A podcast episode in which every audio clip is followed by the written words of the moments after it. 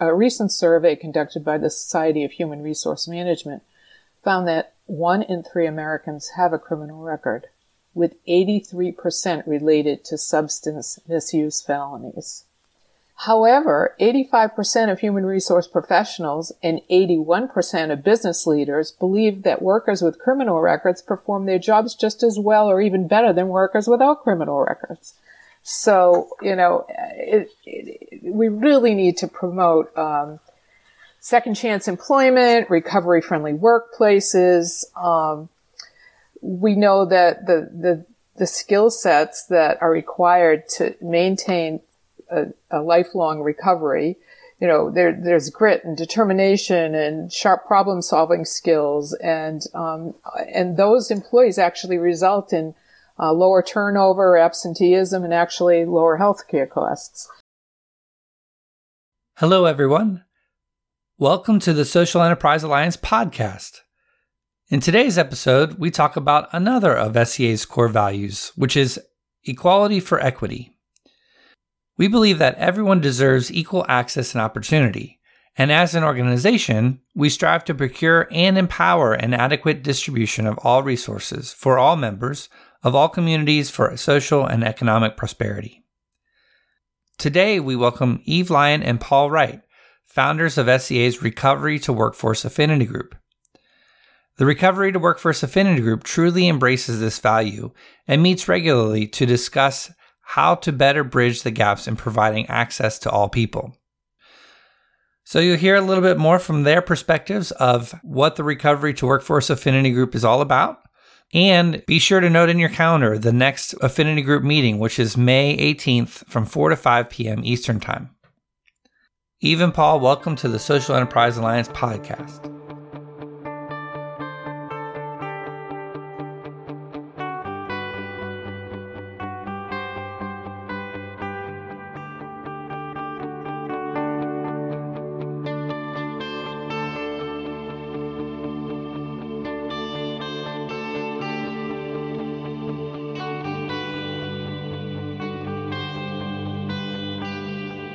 Alrighty, well, hello everyone. Welcome back to the SEA podcast. We're really excited for today's conversation.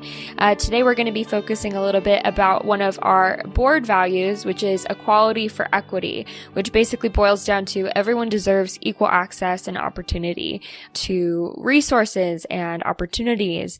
Um, and so, we're really thrilled to have on today Eve Lyon and Paul Wright. Um, they are both longtime members of They've been very involved in um, a lot of the work that we've been doing. And, you know, as we mentioned in the intro, they each have a very interesting and unique perspective that they come at this particular issue with.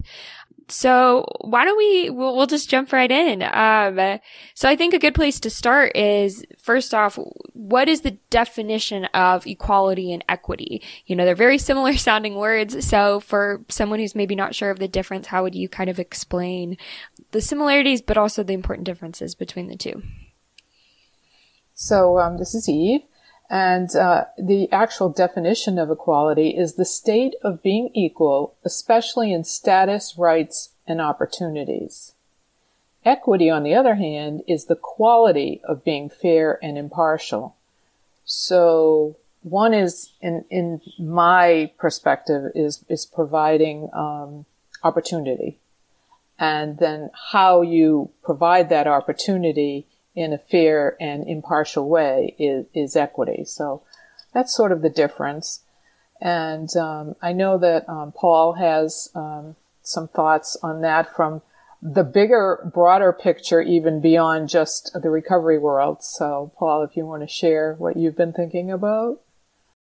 Yeah, thank you, Eve, and thank you, Lauren and David, for having us on this podcast. It's such an honor uh, to be on this new podcast with SEA members and those uh, around the country that are making using business for the good. So, uh, yeah, I would just say that in this work, um, whether you're in the workforce development and human capacity development, whether you're uh, working in in you know with people one on one and leadership, you really have to pay attention to equality and equity, making sure that um, th- that not only is there a level playing field, but sometimes those that have been historically disadvantaged um, or not had access or maybe having uh, pathways to access. And that's what I'm looking forward to talking about today, especially in the realm of economic opportunity and social enterprises. What is a population that experiences this that we tend to forget about? Or, you know, how do others see this way? How do we uplift others so that we can have better conversations uh, around equality and and lifting each other up? So I, I, know that again, Paul, I think will come and speak to a, a broader population, but the population that um, I serve and work with currently is um, people in recovery. And I, I, found in preparing for this conversation some very interesting surveys that have been conducted. In, in one study from Washington State's Behavioral Health Administration found that racial and ethnic disparities weren't necessarily evident in the first year of post-treatment employment However, American Indian and black clients had significantly shorter lengths of employment, and black clients had significantly lower wages. And I would venture to guess that that's a common thread, not just in the recovery world, but um, throughout people coming out of incarceration, homelessness, um, just uh, many populations that are facing barriers to employment. So, um, Paul, I don't know if you have something that you want to add to that. Yeah, Absolutely. In fact, uh, one of our SEA members, uh, REDF, and I re- forget who the person there was part of a recent Georgetown University study called Jobs for All, where they cite that there are 30 million people in the U.S. as potential workers, many who have been traditionally excluded, like Eve mentioned, uh, that are really not part of the workforce. And these are, again, formerly incarcerated, uh, those with disabilities or persons with substance use disorders that are in recovery. And so this is like an untapped human capital resource that could really help address our current labor supply issues as well as provide pathways to economic mobility for those excluded workers. But here's the thing. It's going to require public, private, and philanthropic investment and coordination in those local communities. And that's that's part of what I've been doing in Central Appalachia. Uh, I'm a uh, consultant, trainer, and coach, and I am partnering um, with folks in West Virginia, which happens to be the epicenter of the opioid crisis and has been an epidemic uh, across our our, our uh, communities in the United States. Uh, but I, would like to share with you a little bit more about the holistic approach and kind of all together approach that we're we're we're doing there.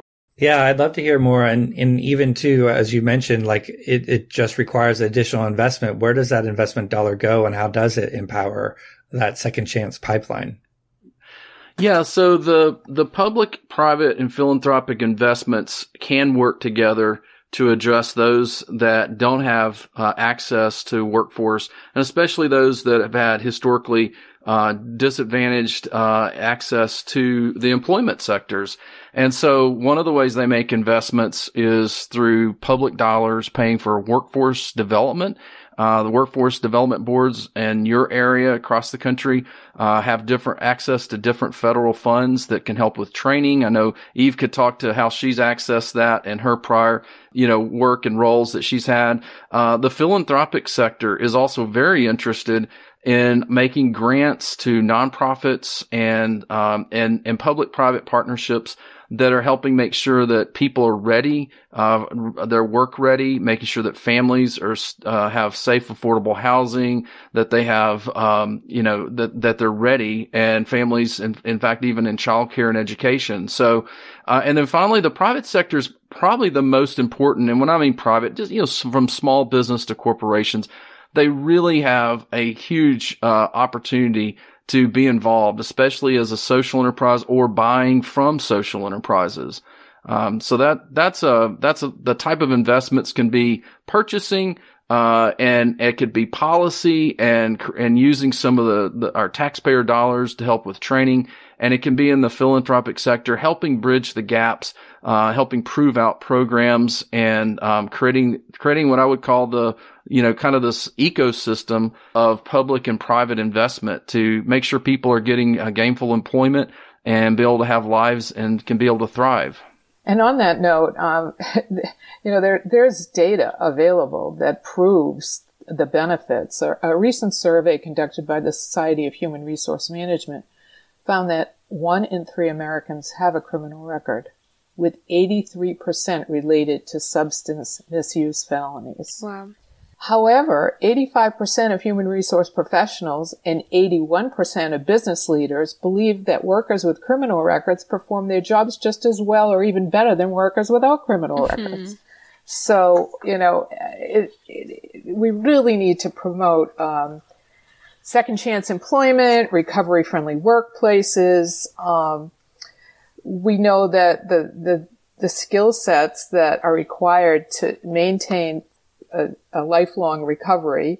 You know, there, there's grit and determination and sharp problem solving skills, and um, and those employees actually result in uh, lower turnover, absenteeism, and actually lower healthcare costs. Yeah.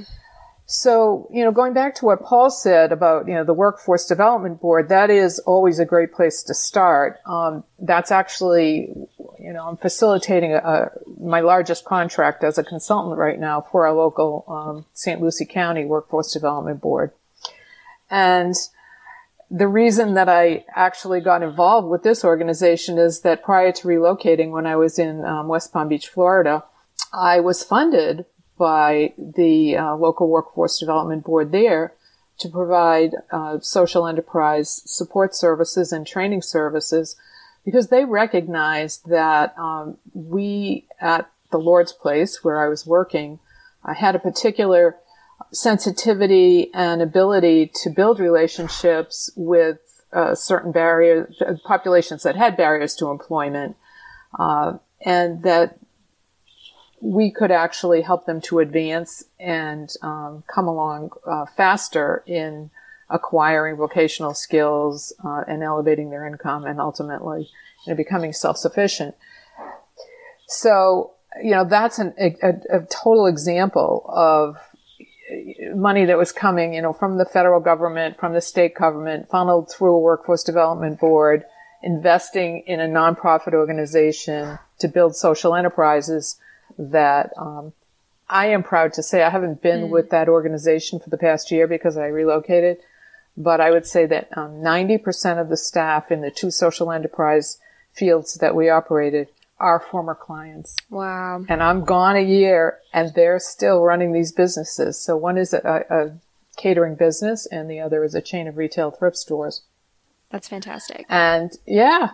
And so they're like living proof of of the success story and, and the benefit of, of the investment. Uh, then when I moved to uh, St. Lucie County, they um, heard about my work in, in Palm Beach County and, and I was approached. Um, there were some resources available through the Florida Department of Economic Opportunity to address the opioid crisis in our local community. Wow. And so um, that's what I am tasked with now, which is building bridges between the treatment service providers, the judicial system, law enforcement, and the workforce development community.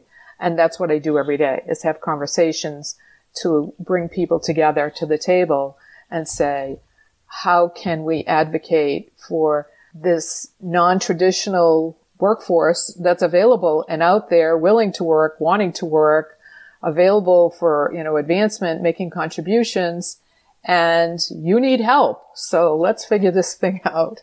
So it's been pretty exciting to, to watch this evolve. And I know Paul has some firsthand examples too of some social enterprises that he's been helping to launch. Yeah, yeah. Um, I did want to backtrack real quick. I want to definitely give that give that space to you, Paul. But first, before we dive in, I wonder if we could talk just a little bit more about, you know, I know we've mentioned it, but a little bit more in depth of um, what are some of the the populations and their particular struggles in um, you know finding employment um, and then maybe even staying employed what that looks like and how employers can create work environments that are supportive of um, their barriers to employment Sure. So, um, well, as I mentioned earlier, I mean, they're, they're a reliable um, workforce, but who are the they? So, you know, we're talking about people coming out of incarceration. Uh, we're talking about, you know, people who were involved with some kind of substance misuse, uh, or maybe have had a touch with the criminal justice system. People who are entering the workforce, maybe who just never worked. you know, maybe it was, you know, an illness in the family and somebody is forced to go to work and they don't have experience or a divorce. I mean, th- things just happen in families and, and the rug gets pulled out and all of a sudden somebody is at, at loose ends. They, they may not have uh, educational background or relevant vocational skills. Some people are just getting, um, you know, our, our world is changing in terms of, you know, technology and so some people are getting left behind in terms of not having the uh, most current technological uh, work history. So I think just employers need to be open-minded and um, supportive. And so if they um, hear that somebody is uh, either already employed and struggling with some issue personally, put a hand out, help them. You know, it's, it's much more beneficial to save that person if they're doing a great job um, and help support them to work through whatever it is. There are so many resources available in the communities, whether it be mental health services or um, substance use treatment, childcare, uh, first month's rent. I mean, there's just so many different ways that a person can be helped to um, just help them get you know back on their feet and become stable. Yeah, I mean, one of the things I like about this work too is that it is this like uh, you know ripple effect, right? Where you can make that initial investment, help someone uh, find the job skills that they need or whatever it is to get on their feet, but to truly be employed in a way that um, provides you know monetary gain where they can they can start to think about sustaining their family and you know and uplifting themselves out of out of a poverty situation and, and really uh, benefiting all those people around them as, uh, as well. Right. And I think uh, one thing that we've been really successful with here locally is we've been doing these, um, what I consider to be non-traditional job fairs. Well, we'll bring in um, half the room is filled with employers and the other half the room is social service providers. And often they don't know about each other. They don't know what each other does. And the introductions have resulted in amazing employment opportunities because here there's um, social service nonprofit organizations supporting the population that they serve. And then there's an employer with three or four openings who is willing to train, by the way. And these workforce development uh, boards do have on the job training dollars available. They have uh, uh, funds for when somebody is first hired uh, if they don't have 100% of the skills that the employer needs, usually uh, between the first three to six months, uh, there's an offset in the wages that the individual is earning that's available. And these are all federal dollars, again, that are, you know, being thread through uh, the state down to the workforce development boards. And so it, it, the burden isn't 100% on the employer. Uh, there's also a federal bonding process that's available. So if an employer is hesitant about the background of an individual, uh, they can go to their local workforce development board and, and get a federal bond. It's like an insurance policy. Uh, that will cover them, God forbid, if something happens. Uh, but I, I hear, you know, occasionally of these companies taking advantage of it, but I've never heard of a claim in 10 years of promoting the uh, advantage of, of having these bonds. I've, I've never heard of a claim. So I, I think ultimately people who are given that second chance are so grateful for the opportunity that they will do whatever is necessary to be successful. Yeah, if it's okay, let me let me give an example of a project that I'm a part of and a partner in West Virginia. It's called Communities of Healing, and it's a great example of this recovery to workforce ecosystem where it takes a village, so to speak, to support someone that's moving into employment and be into a more healthy life. So we are part of a collaborative group that I work with the Main Street businesses that want to start or grow their business, but we're supporting them, uh, learning how to hire and and manage and lead uh, either their first employee or a, a whole group of people uh, through who are in recovery. And so our partners include the Workforce Development Agency, which Eve mentioned. They are using federal dollars to pay for up to 26 weeks of a qualified employee's economic um, uh, salary.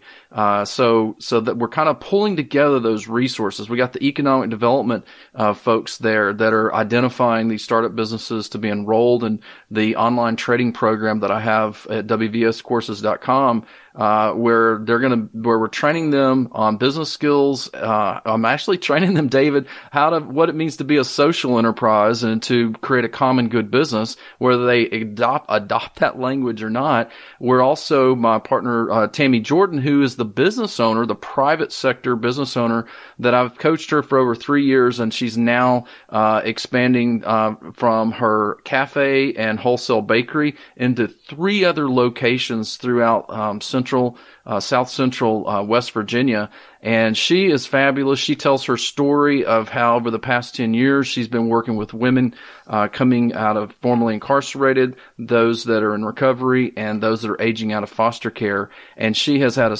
great success rate helping them. And she has a tr- whole training schedule that we, you know, collaborate together. Um, and we've we've had two cohorts go through that. We've had 20 businesses that are now starting to employ people that are moving through recovery. So the whole premise is it takes that takes the village, you know, to really focus in on a local pro, local concern. And here we have this untapped human capital that needs the helping hand, needs to be able to find their pathway uh, to to gainful employment and to have a healthy life. That's so cool. Yeah. I love it. You know, and again, it keep, kind of keeps that ripple effect going. If, if you're in immersed in social enterprise and then you're helping people also start social enterprises it it it just keeps keeps the party happening.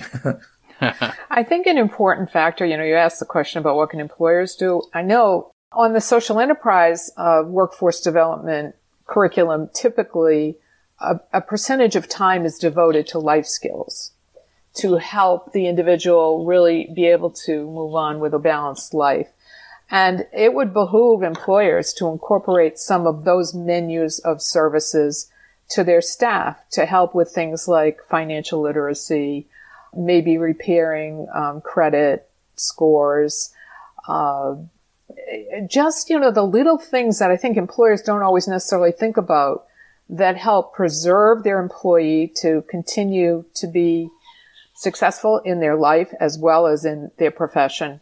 And um, you know, they do offer um, other health benefits and uh, sometimes fitness benefits and things like that. But I think mental health and cognitive kinds of interventions um, are as important as the vocational training that component that happens in the workplace. Can I comment on that?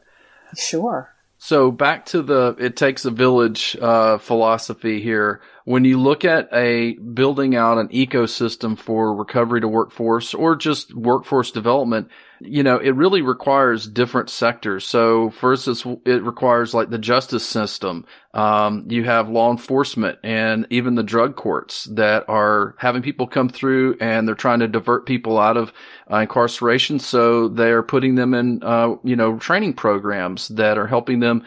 Uh, and if they're nonviolent offenders, that's a great, great path for them. Healthcare systems, including the hospitals that can become overrun uh, with those, um, if we can be more preventative and keeping people out of the system there, treatment centers, recovery treatment centers, housing systems, those that are doing the residential housing, they're, they're housing people that are going through these programs and, and people need to find gainful employment. Uh, econ, you know, I already mentioned the economic development folks, those that are the training or the workforce development, the nonprofits and the philanthropic sector, they're supporting human capital development, families and children and communities. And then as again, I'm, I'm kind of biased. I really believe employers and the business community have to be a part of the solution. These are the small businesses, the employers that could just hire one or two people uh, that either having barriers to employment or they're they're you know recovery they're in recovery and they don't have to do everything so one of the things i've seen is you could reach out to a agency that's providing the financial literacy, the budgeting, the parenting skills, all of the different skill sets, and bring them in uh, to your place of business. And after hours, have your employees be a part of a training, so you don't have to do it all. And I just want to encourage anybody who might be an enterprise or want to be an employment opportunity, social enterprise, reach out to your ecosystem, reach out to those uh, that are that are helping, and see how you can be a part of this. Yeah, I would I would agree. Just just even no matter who you might hire, I think that the world is shifting to thinking more holistically about that individual that's working within your team. You know, so if you have an opportunity for something like second chance employment and even can see how a more holistic approach can benefit that individual, that's the kind of positive energy that can also trickle into everybody else.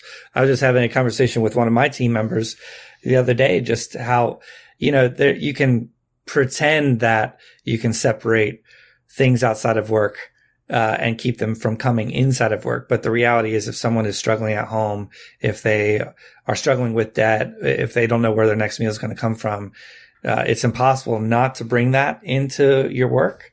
And so to be able to think as an employer uh, and within your team culture, uh, a little bit more of a holistic perspective of the the full human, I think is some, something that's a positive trend that we're just seeing the beginning of.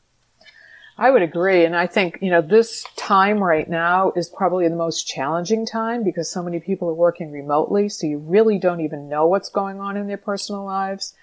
They may have a two year old in the background that was thinking about running through behind the person who's working.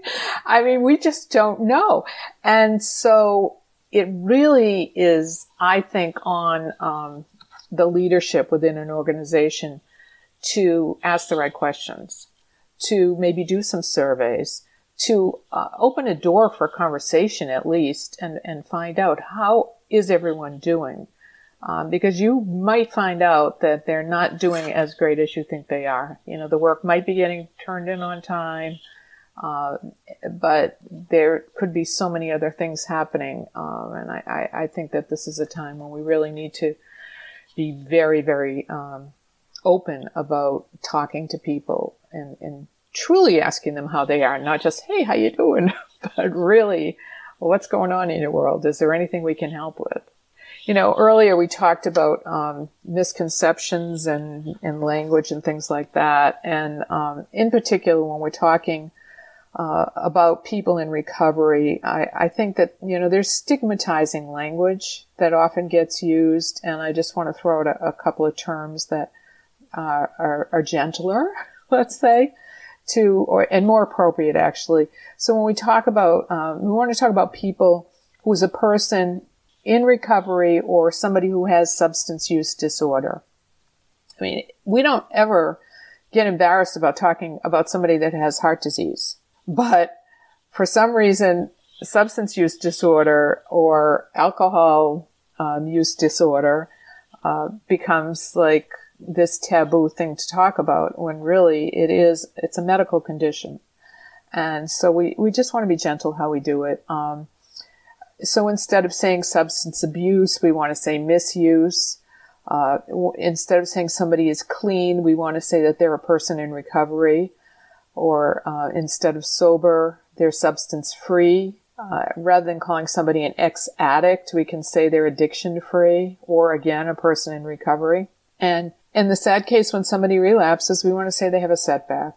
Oops. You know, if somebody has heart disease and they stop taking their heart meds and they have to go back to the doctor, they had a setback. they didn't have a relapse. So uh, we really want to start using more mainstream medical, I think, language um, when we talk about these populations, and not and be careful not to stigmatize. And I, I think that you know goes back to the whole equality, equity conversation that we're having. Uh, it's a medical condition and it's treatable. And the people who receive treatment go on to be major contributing people in our world and make significant accomplishments in their lives. And uh, just because they have some kind of medical condition, it shouldn't be uh, that they carry a label the rest of their lives. Yeah, I think that's awesome, and that that those you know word swaps that you mentioned just then like it, it totally changes the tone to be more empowering and um, more seeing the individual and not necessarily their struggles you know? Um, and so i think that's that's really awesome. I want to give you both a chance to kind of talk about some of the things that you have been up to in the SEA circle recently. For those of you that don't know, Eve and Paul um, are two of the co-founders of our Recovery to Workforce um, affinity group, and these are exactly the kinds of conversations that they're having in this group. How to, as you know, employers and as of those working um, in the recovery field with that population. Um, these are the kinds of conversations that that they're getting to have in a really awesome um, supportive and collaborative setting. Um, and to be able to ask questions like, you know, as employers, how do we, you know, make this a welcoming environment for those with barriers to employment? So Eve and Paul, do you want to share a little bit more about, um, the group and what y'all have coming up? Well, the purpose is to share best practices among employment opportunity social enterprises that want to um, scale up their operation and their impact. And so we're going to explore how to add value to your local recovery workforce ecosystem, how to leverage public and private resources, and just to, in general, be more innovative. And uh, we just want to have conversations about all of that and share. We know that there are so many wonderful things happening around the country. And so to bring everybody together um, to be able to share best practices, experiences, challenges. I mean, it's not always going to be, you know, the, the, the, happy ending or the perfect story. So we want to help people work through um, challenges that they might be experiencing and just um, share resources together. Absolutely. And I want to invite all the SEA members, or if you're not an SEA member, become one uh, if what you've heard today, uh, you know, is of interest, if you have something to contribute the conversation, which I know many of you probably are experts and have a lot, a lot more experience than Eve and I do, we want you to be a part of this conversation. Uh, you'll just, you know, as, as a member, you have access to the Slack channels and just look for our recovery workforce Slack channel, uh, be, you know, asked to join and then you'll get the Zoom link uh, and you'll get also some videos and documents that you can look at to be able to, even before the conversation, to contribute. Now, we, look, we have fun too. We want to network and also just get to know one another. So just want to welcome you to be a part of that conversation. That's awesome, Paul. Thank you both uh, for sharing a little bit more about that. Um, sounds like that meeting uh, on February 23rd is going to be awesome. So we can't wait to hear about it. Um, and if you are interested in joining SEA, um, feel free to shoot me an email at info at socialenterprise.us.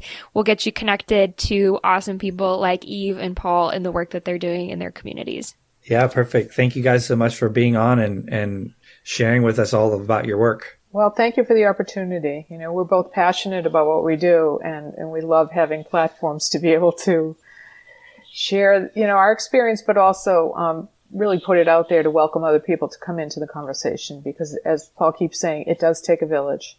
And the more people that we bring to the table, uh, the more resources and solutions that we'll create. Thank you all so much. Uh, appreciate it. And yeah, we just are excited to see the village continue to grow. You guys have been long, uh, long time SEA members have been doing this work for a long time. So to be able to share with others and build into this community, specifically when the, within this demographic and passion work, is is pretty special. So uh, just thank you for your support of SEA and uh, from the past and as we move forward. Thanks, y'all. Thank y'all so much.